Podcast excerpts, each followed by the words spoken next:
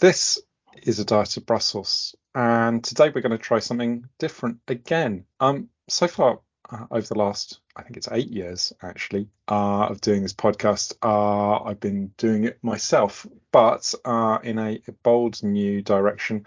Uh, I've got a what I will say is a co-host, uh, David Maloney, who is joining us. Say hello, David. Hi, Simon. Good to be here. So David is the uh, researcher on the fellowship with the UK and Changing Europe that I hold uh, at the moment. And so we're both uh, at the Open University. And uh, as you will know from previous episodes, we're looking at uh, the development of the UK EU relationship uh, after Brexit. So David is going to be doing lots of interesting things, and you're going to hear about those in the coming uh, months and, uh, well, almost years, in fact. Um, but what we thought we would do as part of that work is do episodes together, talking about particular issues, thinking about how that reflects on uh, the way in which that relationship is developing. So today we're going to be talking about uh, migration and smart borders, and also thinking about uh, bilateral relations. And this is off the back of a visit from uh, the Italian Prime Minister Giorgia Meloni uh, to number 10 back in late April, uh, so about a month ago. But it's also relevant today because we're recording on the 1st of June and uh, Rishi Sunak is in Chisinau uh, in Moldova at the European political community, where there is going to be, we understand, an announcement about uh, cooperation with uh, Bulgaria um, and indeed Moldova on uh, very similar kinds of issues. So, whilst we're going to talk more about the Italian case, because we think there's a lot there, um, we are actually thinking of this in a broader sense. So, we're going to kind of get into that. Um, David, um, do you want to just kind of talk us through about Meloni's visit and about the the memorandum of understanding that came out of that? Well, the Prime Minister of Italy, Giorgia Meloni, visited London on the 27th of April 2023. And why she visited uh, London was basically to sign this memorandum of understanding and this memorandum of understanding had been in the works for quite some time. There had been a bit of negotiations between the United Kingdom and her predecessors as well, Draghi and so on, uh, with regards to strengthening a bilateral relationship between Italy and the United Kingdom post the United Kingdom's exit from the European Union. Um, and what's interesting within the memorandum of understanding is that there is a section in relation to migration, which is interesting insofar as that migration, of course, has been a hot topic within the European Union uh, when the United Kingdom was a member of the European Union, notably 2015, 2016, when, of course, we had that the migration crisis of 2015, 2016, and has been a very salient issue and has had all of these uh, spillover effects from that crisis, notably, of course, the rise of political parties on the right, notably, of course, Fratelli d'Italia, which, of course, is Giorgia Meloni's uh, political party. So uh, which now, of course, is the leading party in government and the coalition of the centre right, uh, leading party of the centre right uh, coalition government. So, uh, why it is interesting that so far as firstly, it's just generally interesting in that context because you've had Fratelli d'Italia wouldn't be here without the 2015-2016 migration crisis if we were to trace the roots all the way back uh, from 2015-2016 uh, to now and the development of the uh, Fratelli support, etc. But more generally, it's interesting because, of course, the European Union is facing this uh, wave of migration now from really since 2015, 2016. It went down slightly during COVID when the European Union was locked down. And now what we are facing is an increase in number of arrivals of people. And this is notable too uh, in the context of the instrumentalization of migration, which was notable during the 2021 to 2022 uh, border crisis between Poland and Belarus. So that's just kind of gives you a background to that. And it has been really since 2016 a big shift within Brussels and amongst the capitals from a very humanitarian aspect in regards to how to handle migration to a very much security orientated approach.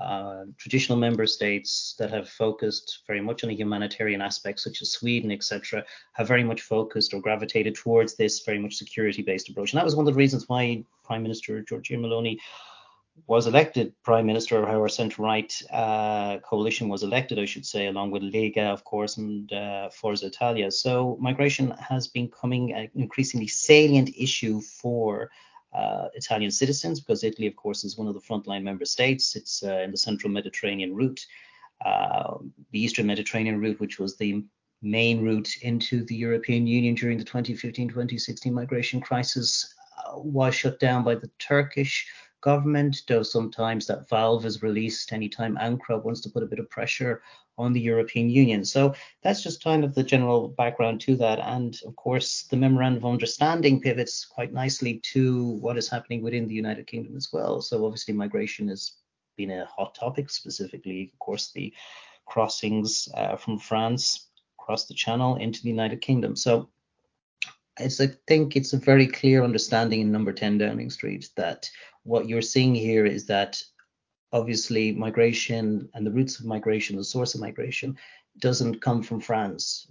And it comes obviously mainly from Europe. And one of the main points of entry to the European Union via migration is through that central Mediterranean route. So this has been an issue, obviously, for the United Kingdom, and it's also an issue for the Italians as well. So, what the Memorandum of Understanding really gets into is basically trying to formalize a agreement, or at least an understanding, you would say, uh, that the Italians really work in the context of meeting its obligations to process those who arrive into Italy. So, under the Dublin 3 regulation, which is the current body of legislation with regards to migration, in terms of processing uh, those who wish to enter the European Union and wish to claim asylum, you are to do so in the first country that you arrive in. So obviously, frontline member states such as Italy, Malta, Greece, Spain, too, to a degree, uh, are on the front line due to their geographical position, and this puts uh, pressure on their uh, asylum processes, institutions, agencies, etc. So there has been a view within Brussels for some time that some of these member states like to not be too rigorous in terms of processing. The processing is quite long and it is not how would I put it? It is not bad for the Italian government to allow people to cross the border from Italy into France. Same with Spain into France, and of course France, who clearly is a magnet for one of these destination countries, uh, would very much like these people to leave. So you do have this game that's been played in Brussels at the moment and has been played also by the member states' capitals for quite some time about the processing systems, about dragging their feet, etc. So the attempt here by Rishi Sunak is basically to try and get the Italians to agree to fully implementing uh, Dublin 3 and also really focusing on getting the member state, as it says, responsible for examining the asylum application to actually do so and that in that case is Italy. So very much a focus on getting the Italians to agree to that and also to work with Frontex as well. And the real aim here, of course, is that uh, clearly, if we look at the context again of the channel crossings, the French are not going to make too much of an effort of, for people or trying to prevent people leaving its country. The French like every other member state, is more focused on preventing people entering rather than exiting.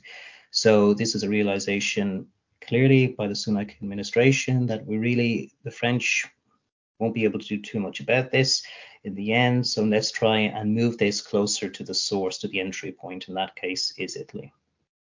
I think, yeah, it's worth just un- unpacking this because this has been a, a long-standing tension in the way that the EU has engaged with this issue, and it, re- it really was kind of the end of the Cold War, large-scale movements across Europe that, that really saw the EU get into this field uh, of uh, activity.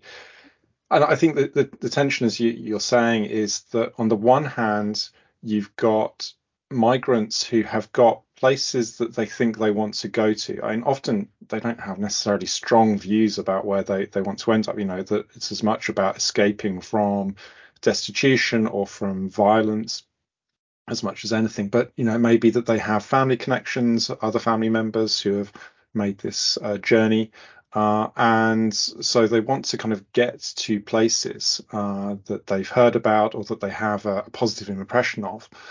Um, which isn't necessarily the same as the first place that they enter. So the idea of the, the Dublin regulations in its successive formulations was precisely to avoid this kind of problem that the, the places where uh, individuals arrived and often where they were claiming asylum should be the the only place where they can do that. So, you know, there were instances back in the 90s where people were uh, seeking asylum in one country and then being refused and then moving to the next country and just kind of forum shopping to to try and find somewhere to go to. And so, to kind of reduce pressure on those uh, systems, uh, you have that uh, introduction of uh, points of first entry.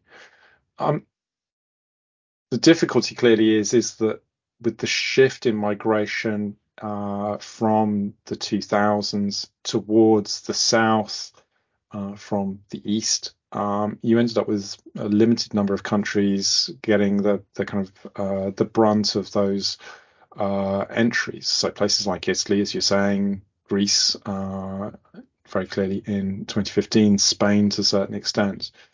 And so you, have got migrants who uh, don't necessarily want to stop in those places, countries that don't necessarily want to uh, hold on to those people or be responsible for them, um, but also countries further down the line also perfectly happy to say, well, uh, it's your responsibility, so uh, you should keep them.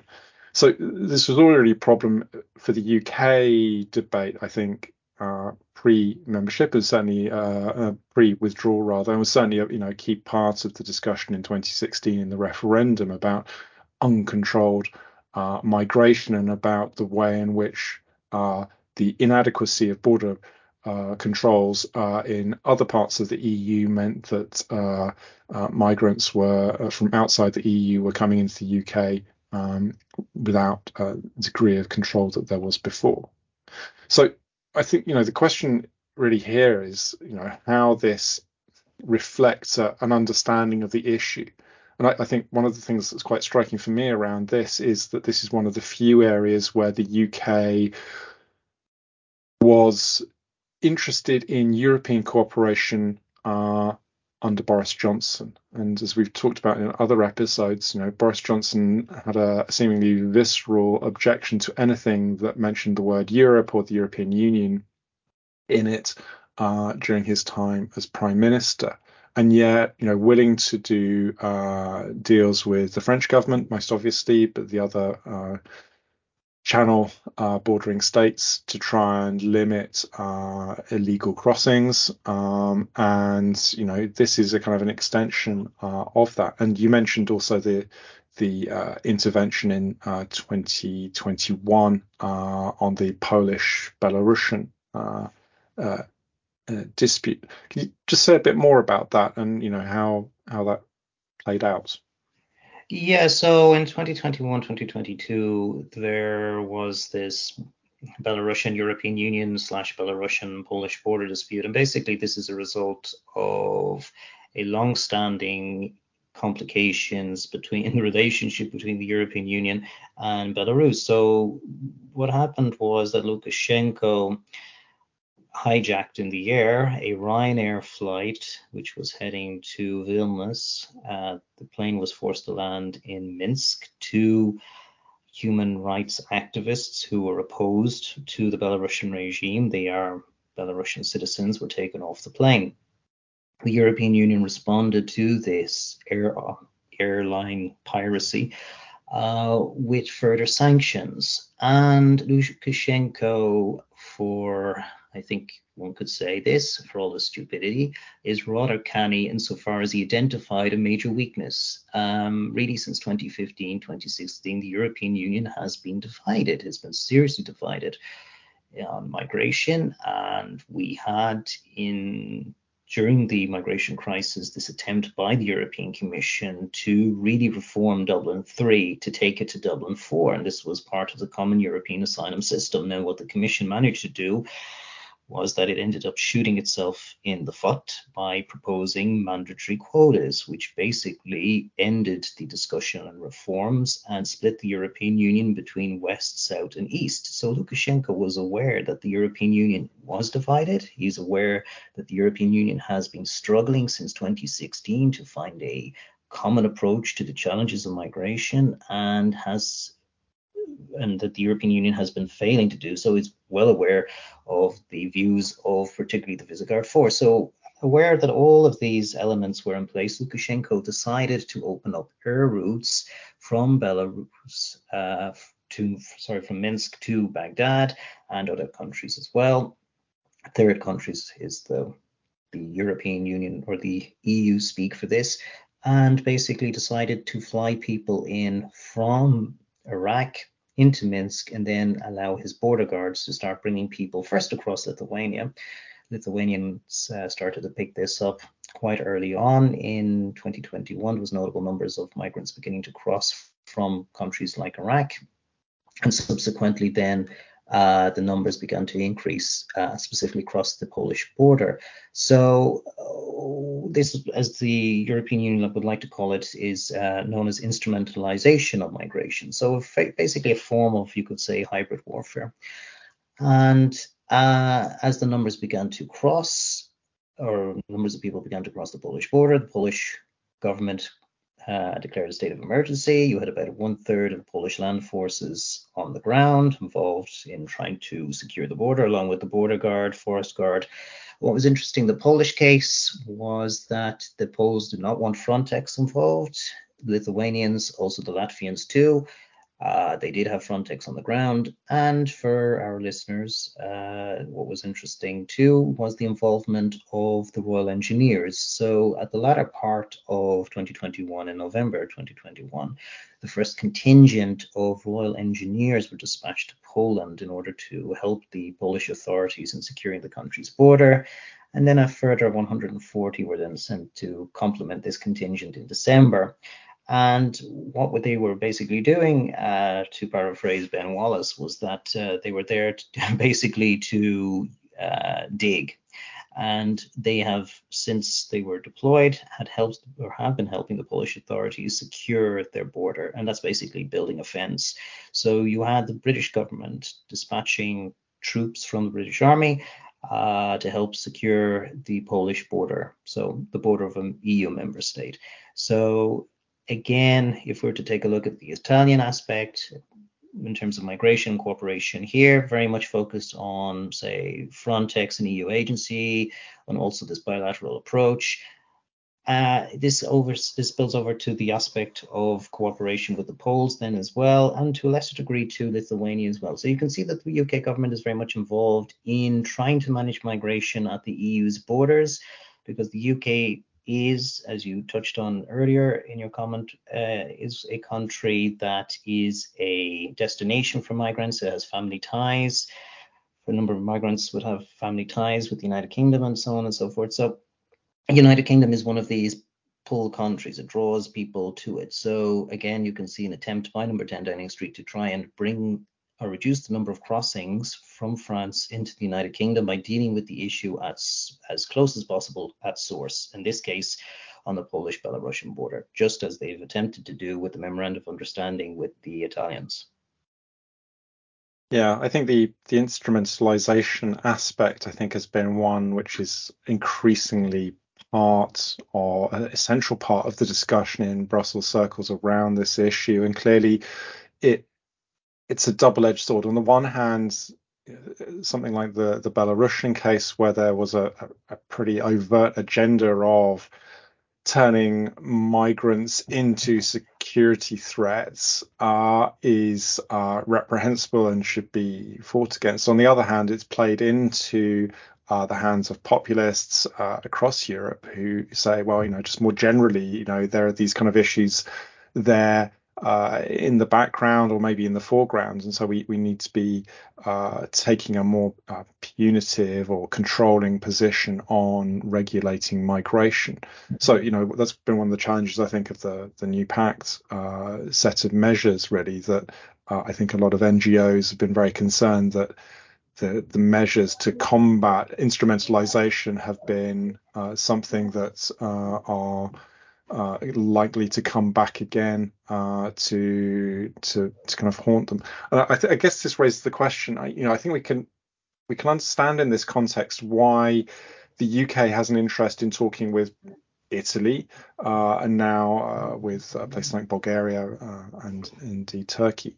Um, the question is, why does Italy talk to the UK about this? You know, why this is a, a downstream uh, issue for Italy that if uh, the UK uh, is going to be where these migrants want to go to, why should the Italians seek to kind of have a, an agreement? I, I, don't know what your, your thinking is on this, David. I think it's a give and take process. I mean, let's be clear. I mean, the whole Brexit discussions have always been focused very much on the UK's, in my view, uh, true perspective. The UK is weak, the European Union is strong. Generally speaking, yes, you could say that. Uh, but let's look at this from other aspects. We were to break down this a little bit in detail. UK is strong in terms of defence. It has a strong contingent, obviously, and plays a very important role within NATO. And you can see it's has deployed very strong in, in, in the context of support for member states, NATO member states uh, in terms of contingents uh, in those countries. But for the Italians specifically, the UK is a net importer and is net importer of goods and foodstuffs, number one. And number two, there's a very substantially large, uh, or very large, I should say, a number of Italians living in the United Kingdom. So these processes and bilateral relationships are generally a give and take process. The UK does need Italy, and it is true the Italians don't necessarily need United Kingdom regards to migration. Again, it would be very useful for the Italians to be able to allow people to leave the country rather than preventing them to enter. But you do have that give and take process. So that's the first thing I would say. The second thing is that it fits within the narrative too of the current government as well in Rome. So it is true and is well remarked. I mean, not just Giorgia Meloni, who's the current prime minister, but also her uh, colleague uh, Matteo Salvini of Lega had been talking about this idea of not just stopping the boats, but having warships on the Libyan coast. So the idea of reducing migration generally fits in with the policies of the government in Rome at this moment in time. And so it it dovetails quite nicely in that context. So there is a shared view in Rome and in London that migration needs to be dealt with in a more securitized approach. And that's, by the way, something that if the United Kingdom, if we went through the EPC, for example, the European political community, um, would find a lot, I mean, most countries now would agree with that. Even the humanitarian superpower like Sweden would agree with that now. I think Brussels, the 2015 2016 migration crisis really shook Brussels and shook the access of Brussels insofar as that initially you would have had a much more humanitarian approach. Now that has changed, and you do see political parties like Fratelli d'Italia and Lega. They are in government in, and they are they have policies, those policies which are about securing the border will find fertile ground in London. So you have that aspect too. You have two governments, conservative government, and you also have the coalition government, as I mentioned earlier, in Rome, uh, who do share a view that now migration should not be treated so much as a humanitarian aspect, but much of a security aspect. So you have this coming together of policy preferences, suppose maybe a bit too much to say an ideology, but nonetheless policy preferences of two governments about how to deal with this issue. Plus the fact, again, if you look at these relationships between bilateral relationships between countries, uh, it's a give and take. And the Italians have been asked by London, can you meet those obligations that you were due that you were supposed to meet anyway as part of the European Union? Can you do that for us? The Italians say, okay, that's no problem for us. We're already committed to this. It's not a, necessarily a difficult thing for the Italians to agree to. Um, but of course, the Italians will come to London and say, look, uh, we can meet this commitment in relation to working with Frontex, in relation to dealing with irregular migration, in terms of our processing applications. But we would like to see a win for us, that win in the context of trying to have an easier relationship between you and uh, because we recognize the importance that you play as a, a consumer of Italian products. So there, there's different elements there um, that need to be taken into account as well. But I would say specifically, it's this coming together of two uh, governments with a shared view on how to handle migration, which probably would not have happened if the centre left would have been elected in the last general election in Italy, the centre left coalition. Um, but you can see the language is very much reflective of the priorities of Rome in terms, again, how you view migration and security based approach, and the views in London, which is basically to focus very much on that security based approach to, towards migration. I guess a, a, last question on this is how much of this is performative rather than substantive. You know, the memorandum of, of understanding is well, it's not a it's not a legal text. You know, it's a kind of a statement of intentions uh, as much as anything. Um, you know, how much substance you actually see behind this, uh, or is this really about signalling to voters, to uh, members in parliament about you know our willingness to to take uh, tough decisions and and be seen to be doing something as much as actually doing something. Uh, this is a good point. I mean, who carries more weight for the Italians? Is it going to be Brussels or is it going to be London? So this could be seen very much as it's true, it's a non binding, non legal document more of, I suppose, enhancing relations between London and Rome is how I would see this from a diplomatic perspective, rather than having either a cut through with the general public. I mean, I don't think in the next general election in the United Kingdom next year, uh, you're going to hear Rishi Sunak stand up and say, look, uh, I signed a memorandum of understanding with the Italians to cut down on migration. I don't think that's going to be said. And I don't think if he did say it, it would have much cut through. This is more about having or easing diplomatic relations, I think, between Berlin, uh, sorry, not Berlin, uh, between Rome and uh, London post Brexit, and to have that normalized relationship. Uh, obviously, the Italians, like all the other member states of the European Union, did not want to see the United Kingdom to leave. And those negotiations, the withdrawal agreement, and the trade and cooperation uh, agreement also were a bit difficult at times too. So this is about putting, I would say, diplomatic relations back on a more even keel and that shared policy preferences with, again, as I mentioned earlier, between the, a conservative government in London and a centre-right coalition in Rome on in relation to migration. So that's what I think it is. I don't think it'll have any cut through. I amongst the public, this is more of a diplomatic act and to try and perhaps have greater understanding between two countries that are facing migratory challenges for sure. But beyond that, uh, this it, it's not going to have too much of an effect, to be honest. Uh, yeah, I'm inclined to agree that uh, you know again it's this like kind of a search for relevance and it's a search for a kind of a new relationship, which is you know what precisely interested in doing. So in that sense, uh, it, it's interesting as a, a, kind of a way of doing things, and this really rolls into kind of a, a wider discussion that, that I'd like us to have, talking about the rise of bilateralism uh, in British European policy. So we've got a whole raft of uh, agreements, texts, uh, things uh, between the UK and various EU member states that have been signed over the last couple of years. Uh, there's some really good work from our, our colleagues at uh, University of East Anglia, Clea Davis and Hussein Kassim, who've done uh, kind of a run through of all of these texts, and they, they've found at least 30 since uh, the start of 2022.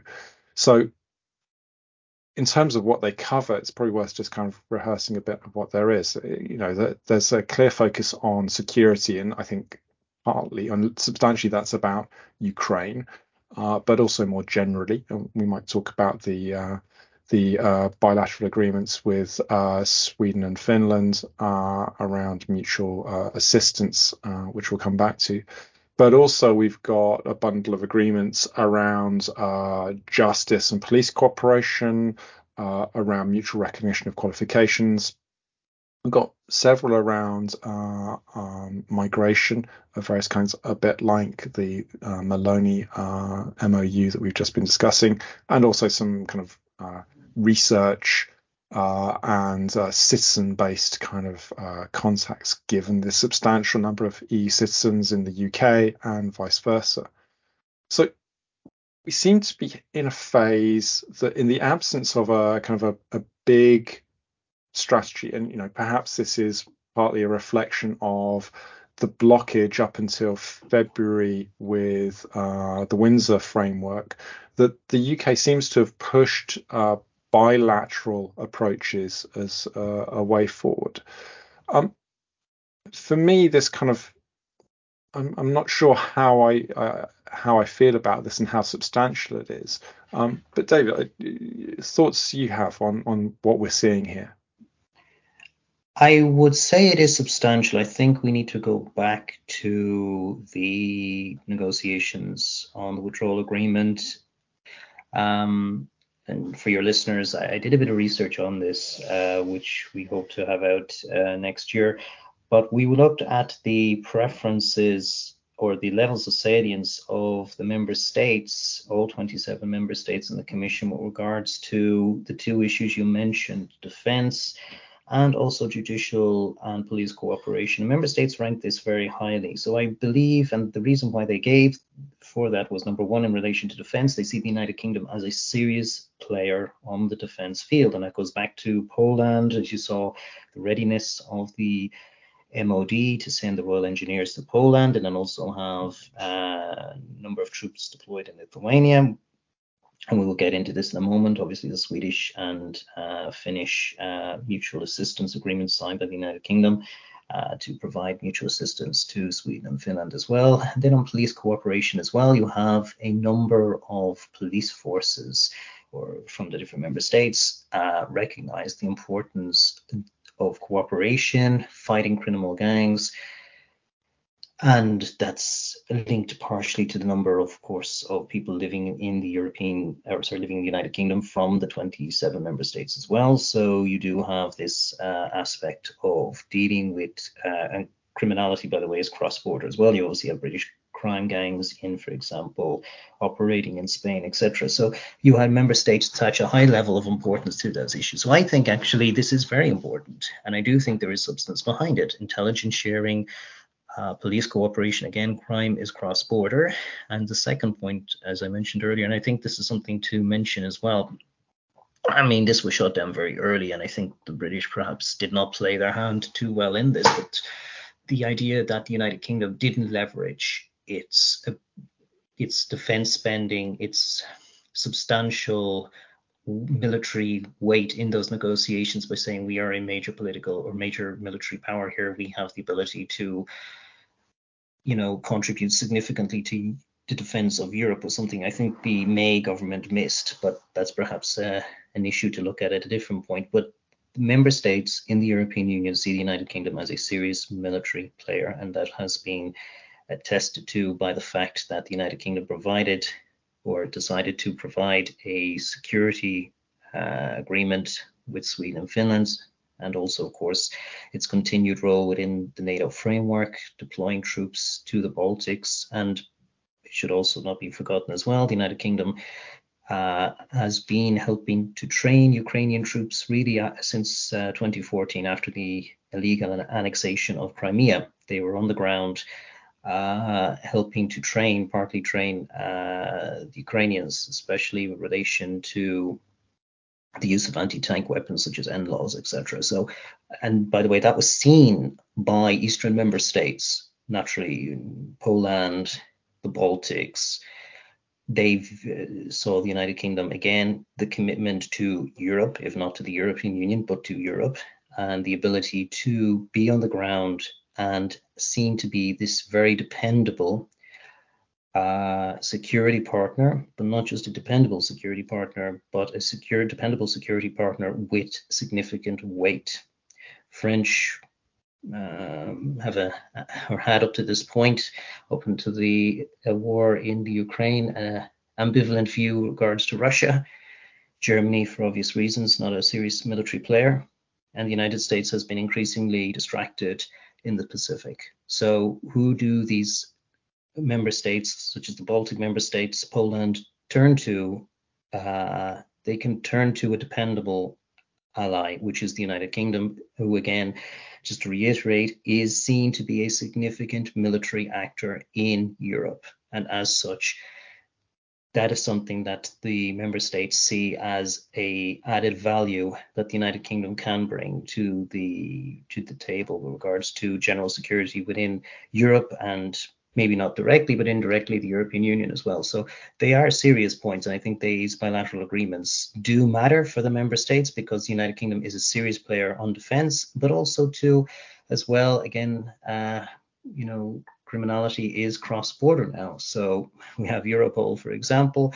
It would be a curious omission to exclude the United Kingdom from any uh, cooperation with police forces, as police forces have are dealing with uh, criminality not just cross border within the European Union, but uh, outside the European Union as well, across different countries. So it was it would make logical sense to that. And the United Kingdom is a significant player in terms of resources that it has, and also intelligence gathering, etc., etc. So I'd very much see this to be as two very strong points that member states very much saw as an important contribution that the United Kingdom can make, and they take those agreements, those bilateral agreements, quite seriously. But it's interesting, isn't it, that in both those cases, there's a clear logic of cooperation and uh, integration the, that's there. And yet the UK makes a, a, conscious and explicit decision not to involve security cooperation in the, the TCA negotiations. It says, you know, we want to go for very bare bones free trade agreements seemingly, you know, I think this is the David Frost line, is you know, that we don't want to have hostages to fortune. That if we start throwing in security, then you're going to hold up this, whilst you know, you know, it's just more things where you can be uh, held up on in the negotiation. So we'll come back to that. The second aspect on secure on justice and police cooperation. One of the consequences of leaving the EU is the removal of the UK from access to assorted uh, Europe-wide databases. So part, you know, a lot of these uh, bilateral agreements have been about regaining access to partial uh, parts of, you know, national databases, which isn't the same, um, but which is an attempt to replicate that. So again, we're kind of in a, a, strange situation where the UK simultaneously has decided it doesn't want to pursue Europe-wide integration, even though clearly there's a, an economy of scale in in both security and in justice uh, um, fields, uh, and yet it simultaneously wants to get involved and demonstrate its uh, involvement and its engagement um, and sees the value in pursuing this in a bilateral uh, case. Um, moreover, you know, we think about security. You know, we, have mentioned now this uh, set of security guarantees, mutual defence to Sweden and to Finland, which was done by Boris Johnson at a point where there was a hiatus between them announcing their intention to join NATO them actually joining NATO, and in the case of Sweden, still uh, stymied by uh, the government in Ankara, and that doesn't look set to change following the, the re-election of uh, uh Erdogan uh, at the weekend. So we of course remember that security in in uh, Europe is already highly integrated through the NATO system, which provides for a degree of integration which far exceeds that that we see in uh, in the EU, um, and yet uh, uh, that's that kind of uh, sleeping dog of British international policy that they seem very happy to engage in NATO integration, but not in EU uh, integration.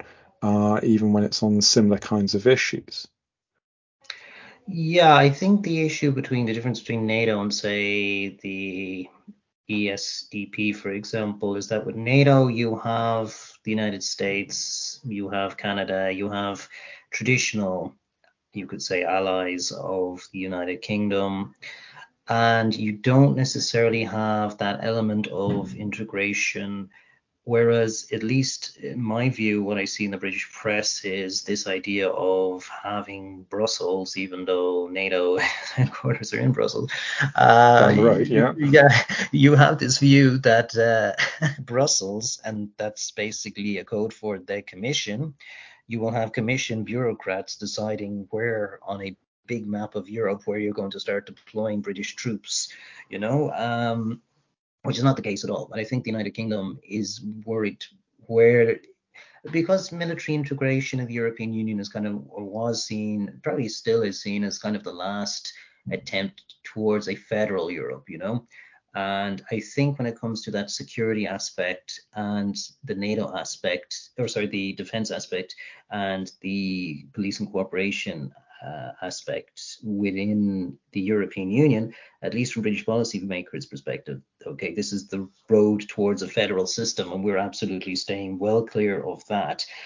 And second of all, I mean, what is going to, what would be a sort of European version of NATO? It's a mirror image without the United States, without the United Kingdom, without Canada, uh, and also, firstly, without the UK and the US, two major military players, but also who's going to carry the weight of all of this, you know? I mean, you Germany, which we could do a whole podcast on in the state of the German military. Uh, it's not going to be so. It's going to be very much led by the French, and I'm not sure the United Kingdom wants to go down some sort of road where you would have very much a French orientated uh, military alliance in the European Union that does not necessarily dovetail with British policy. As I mentioned a bit earlier, France has Macron, but Macron is, by the way, a continuation of this uh, in terms of French presidents, and France generally has had a very ambivalent view towards NATO. I mean, remember de Gaulle took France out of NATO, and so, or sorry, towards Russia, and that meant that, of course, that de Gaulle at, during the 60s, if I'm not mistaken, took NATO out of, or took France out of NATO. So uh, France has had this traditionally ambivalent view towards Russia that does not dovetail with the United Kingdom um, and its view of Russia. So you have that issue. And then, of course, what does uh, European defense policy mean? Well, it means you're going to have these whole spin offs in terms of an EDA, European Defense Agency, the European Defense Fund. And that means, I mean, there may be some elements here whereby the UK industries, when we think about BAE systems, for example, may be able to benefit through contracts, but who are managing these contracts, these agencies, etc., etc. So you have this never-ending growth, you could say, in bureaucracy. So there is some, I would say, perhaps, uh, I think there's some argument to be made by the UK, an argument that is correct insofar as that this whole defence aspect with regards to the European Union it it will lead either towards a more federal approach and this growth in agencies and dragging the UK into these types of agencies in terms of say on development etc which may restrain the united kingdom. Plus the fact is what is this what would this european alliance be? Who's going to be the heavy lifters for this you know? Uh, so you know those all those elements coming together. So i think that's really why the UK is ambivalent. And I think, to be fair to the British, I think they have a case to be there's a case to be made there, and I think they're right to be a bit careful about that. And as then on the second issue, then of course on police cooperation. I mean, we've seen again. I think the United Kingdom really has been, I mean, it was outside of Schengen, as we all know. So, I mean, again, this idea of deepening cooperation on the police field, again, can be seen perhaps by policymakers in London as this continuation or this possible avenue towards a more federal Europe. And that's something that London wants to steer very clear from. So having these bilateral relations then means that you're having cooperation with member states of the European Union up to a certain point outside of Brussels, i.e., outside the Commission's framework, the EU treaty framework, away from Brussels bureaucrats. And I think this is where this sweet uh, point for the United Kingdom, getting that cooperation either through established frameworks like NATO, which are far more effective. Member states, as I mentioned earlier, see this uh, UK's contribution within NATO and generally speaking European defence to be very they, it's very well regarded by these member states. Uh, it carries significant weight, and so and the, for the United Kingdom cooperation, we work with these countries. We deploy our troops uh, on request to these countries. We provide assistance if needed uh, through the NATO framework. It's well established, but we also have the United States. We have the Commission. It's not a project that leads to a federal system, and it's not in the hands of the Brussels bureaucrats and the Commission or through an agency. And the same then can be said for police cooperation as well. We admit that we will lose some access to databases, etc. But once we're outside the EU treaty framework, we can get something and some degree of police cooperation bilaterally with these member states. And again, this hits the sweet point because again, we're outside of the treaty and we're outside of control, quote unquote, from uh, Brussels and those pesky Brussels bureaucrats. This is the, the the real question. This is where my ambivalence about this approach comes. Is that you know, as we see in many of these texts, we've got references to the obligations of EU membership for the EU member states, or to the obligations under the trade and cooperation agreements, or in some cases the withdrawal agreement.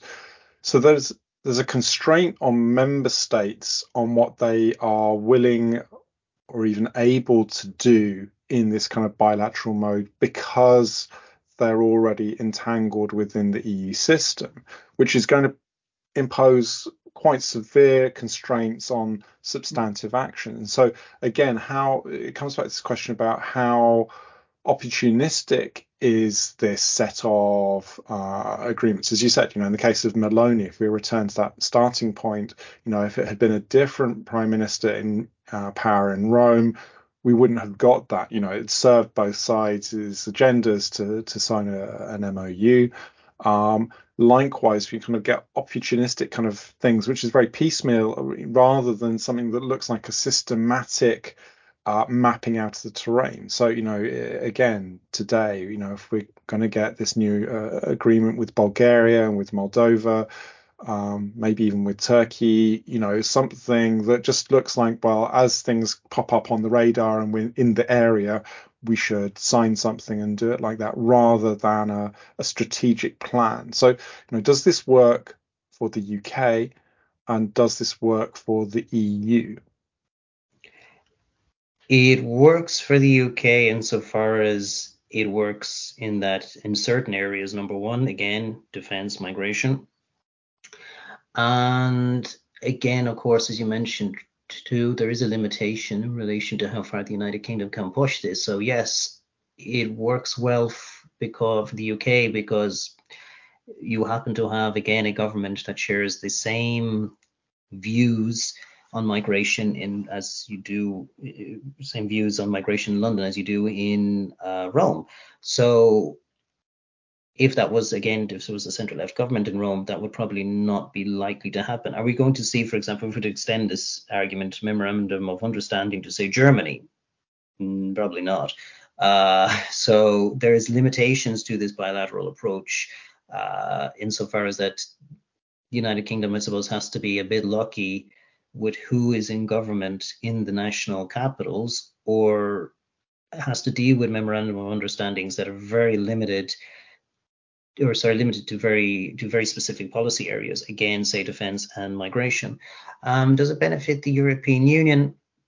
Well, yes and no. I mean, if you were sitting back in Brussels and you were being frustrated by the approach by the Italians in relation to a lack of cooperation on, say, Frontex, having the British come in also and say, uh, look, we think that you, Italy, uh, you, government in Rome, need to have a much more regular system in relation to handling migration. You need to work closer with Frontex. Isn't a bad thing. It's not a negative for sure. Um, how much influence again can London have over Rome? Again, it depends. If you look at a broader picture and say, if you specifically look at the memorandum of understanding on, say, migration, not so much. But then again, London has different tools in its toolbox. Again, and it is a net importer. It is a country that is home to many Italian citizens. So we can have some degree of influence over uh, Rome, and that's not a bad thing in the context of Brussels. Is the UK going to become a competitor for, uh, say, uh, towards the European or against the European Union with third countries? So, for example, the Turkey Turkey example. Uh, no, but again, all countries now are trying to grapple with this migratory issue. So if the UK is willing to go in and to speak to the Turkish authorities, just like Brussels did in 2016 with the EU Turkey uh, association statement, uh, which is basically the EU speak for the EU Turkey deal of 2016 uh, and is going to go in and say, look, we can provide you some assistance. We're going to work closely with the Turkish authorities. We'd like to work closely with you, i.e., you, the Turkish authorities, in relation to handling this issue. Um, we can provide degree of data for you. I mean, that's helpful for the European Union because, again, even though the spotlight is off the Eastern Mediterranean route, uh, we know that criminal gangs are operating again these criminal gangs are transnational. They cross borders, not just within the European Union, but outside that too. And they transnational gangs are operating in Turkey, and they are getting people, smuggling people via the Eastern Mediterranean route through to to Greece. That's still happening, by the way. I mean, the uh, route is quote unquote shut down. And yes, about 90% of the crossings at the time were reduced, but that leaves around 10% of those crossings, you know. So uh, it's also beneficial for the European Union too, specifically on the Eastern Mediterranean route, and also for the Greeks, by the way, it should be said as well, because uh, this is quite a controversial element, but there have been allegations of pushback,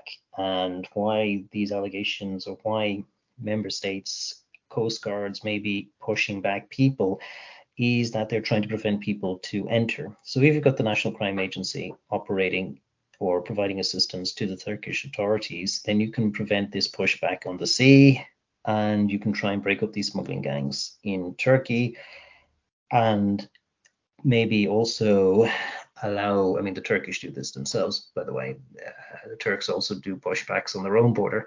Um, so it kind of also tries to reduce the number of people crossing the Mediterranean which is beneficial to the European Union and hopefully then may help Brussels, though it is very unlikely, uh, but may help if Brussels can say to the Visegrad 4, we are seeing a significant reduction in the number of crossings, helped partly by the National Crime Agency operating in, say, Turkey.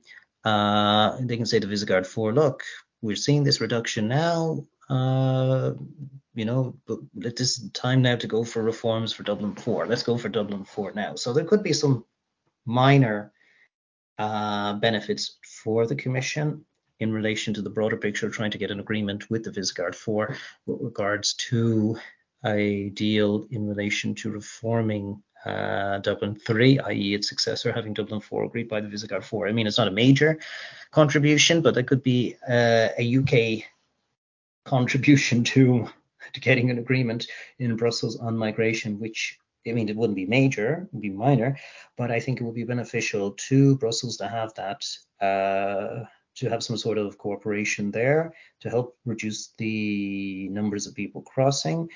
So again, working with third countries, and again, as I mentioned earlier, uh, perhaps again not a major tool, but maybe a minor pressure point by London to get Rome to try and fully deal with uh, or to fully implement its own asylum procedures to ensure that irregular migrants who are crossing the central Mediterranean route are processed within Italy when they arrive in Italy rather than wave through uh, to France, and also ensuring that the Italians cooperate fully with Frontex as well. So there are minor benefits here for the United Kingdom and also for the European Union uh, specifically the Commission, who are seeking, and DG Home, which are specifically trying to get an agreement, uh, and the Commissioner too, of course, are specifically trying to get an agreement on reforms to uh, Dublin 3, i.e. Dublin 4. Um, so yes, but not there are benefits, but I would say not substantially large payoffs for the commission, but maybe something to grease the wheels uh, to get an agreement uh, on that uh, reforms to CES 4 or Dublin 4, I should say. I'm conscious we've almost running towards an hour, so we're, we're going to wrap it up there. But I think, yeah, maybe the, the thing we should think about here, and I think we've got plenty. We can certainly be coming back to the security issue, and we might think about the impact of uh, the war in Ukraine uh, on the UK's approach to the EU as well. Um, you know, for me, the, I think the key point here that, that you're stressing is that the UK remains entangled in these issues with the rest of Europe. So partly about the EU, but also just you know Europe in the broader sense. And so that involvement happens somewhere, you know, through some medium. Um, and so you know potentially this is part of that package. The, the question here really is, you know, that relationship between the UK EU relationship narrowly and then those bilateral relations that uh, exist around it. And you know, which I think it's important to say we had bilateral relations uh, even during the period of UK membership of the EU. You know, there was plenty of other stuff going on uh, around the edges. So I think you know we might think about how that works, but uh, again, it's that question of how that develops over time, the coherence, sustainability. So you know, just to flag something that I think we'll come back to another point is we've got the uh, smart borders arrangements coming in for the EU, um, which will provide for uh, fingerprint checks uh, and uh, registering uh, non-EU nationals uh, on the system. So it's likely to provide a, a major moment of disruption. Um, that's been a bit on hold, uh, but will be coming uh, soon enough. So I think we, you know, we're going to come back to this issue narrowly about migration, but I think also just thinking about the mechanics of the relationship, the fora that we use to pursue it is also going to be part of the picture. David, I don't know if you want to say any last couple of words on this. Yeah, I think firstly, we will certainly come back to the uh, smart borders element and particularly the EES, which is the entry exit system. It will be interesting to see how that develops, but very much I would see that as deepening and maybe, I mean, we didn't have really time to touch on this, whether or not this was a focused element or a kind of scattergun approach.